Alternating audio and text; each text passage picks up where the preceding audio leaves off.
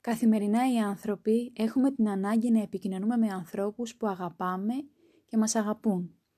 Το ίδιο συμβαίνει και με το Θεό που μας αγαπάει και νοιάζεται για όλους ως Πατέρας αληθινός. Αυτή η επικοινωνία που έχουμε με το Θεό είναι η προσευχή. Μια δυνατότητα που μόνο ο άνθρωπος από όλα τα πλάσματα έχει. Και ο Ιησούς ως άνθρωπος προσευχόταν.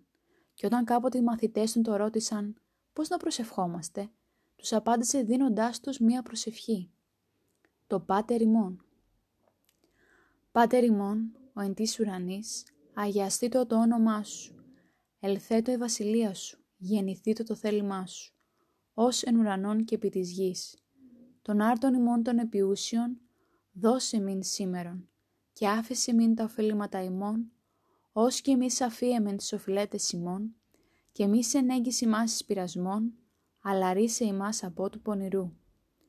Το Πάτερ ημών σε διάρκεια είναι μια πολύ μικρή προσευχή, σε ουσία όμως είναι πολύ μεγάλη. Καλό είναι να αφιερώνουμε καθημερινά τον χρόνο μας και να προσπαθούμε να επικοινωνούμε με το Θεό μέσω αυτής της προσευχής. Να είστε όλοι καλά και ο Θεός να σας καθοδηγεί πάντα.